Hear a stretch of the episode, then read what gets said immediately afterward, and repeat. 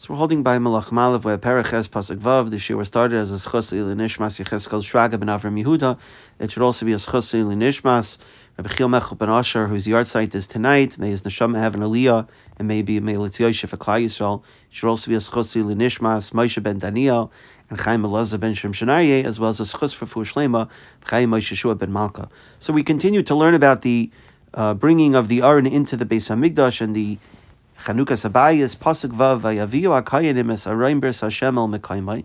So the Kehanim brought the Aroin, uh, which represented the covenant between Hashem and Klal Yisrael El Mekaymai to its place, El Devir Habayis to the inner sanctuary El Kodesh Hakadoshim to the Kodesh Kadashim in the Beis Hamikdash Al Tachas Kanfei Akruvim to the area underneath the wings of the Kruvim. These were the taller freestanding Kruvim that Shlomo Melech had built separate from the kruvim that were on top of the aron.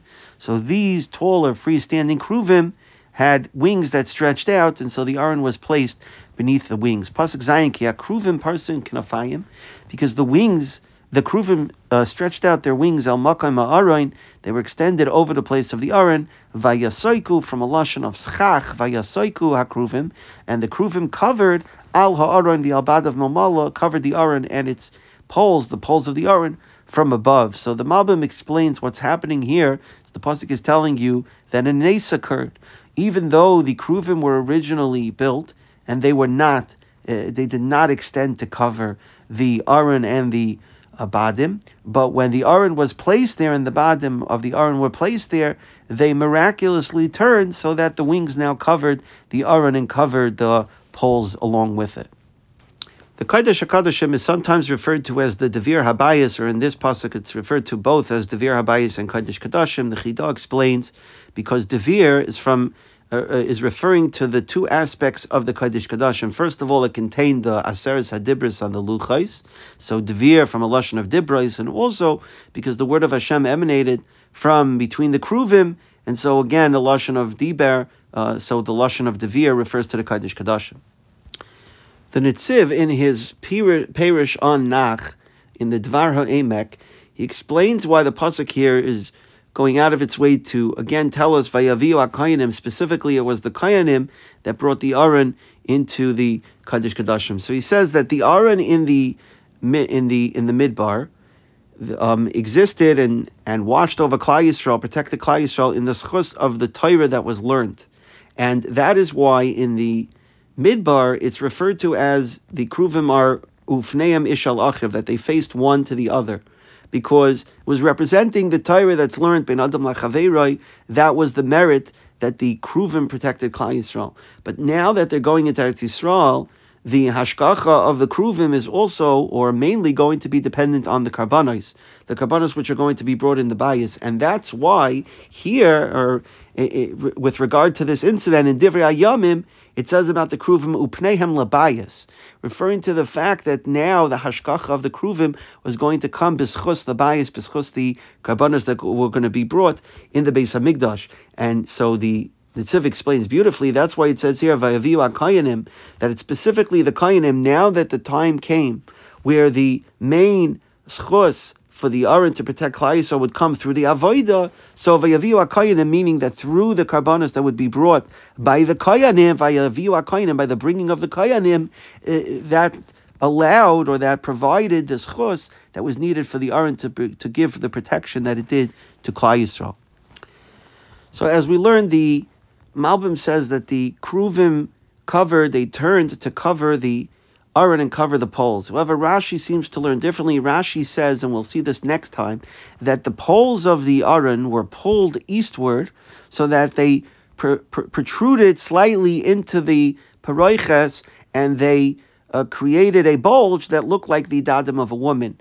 And we'll talk next time about the significance of that occurring. But clearly, if the poles and the psukim tell us that the poles themselves were 10 amas long, if the poles were 10 amas long and the wings of the kruvim were 10 amas long, and the kruvim were behind the aron, and the kruvim, um, and, I'm sorry, and the poles were now pulled eastward. So says Rashi, technically speaking or practically speaking, they could not have covered the 10 amos wingspan, could not have covered the aron and its poles. So what the pasuk means is that they covered, they didn't cover the entire length, but rather they covered part of the poles, not the entire length of the poles. The Radak uh, suggests a pshat, practically speaking, why the uh, poles were pulled uh, eastward. And he says because once a year on Yom Kippur, the Kohen Gadol had to enter the Kaddish Kadashim and sprinkle the dam in between the Aron, in front of the Aron, rather, in between the poles. So therefore, they were pulled as eastward as possible to uh, allow the Kohen to encounter them quickly without having to walk uh, very deep into the Kaddish Kadashim. Now, in terms of the poles, the Torah tells us that the poles had to be inserted into the Aron and they could never be removed.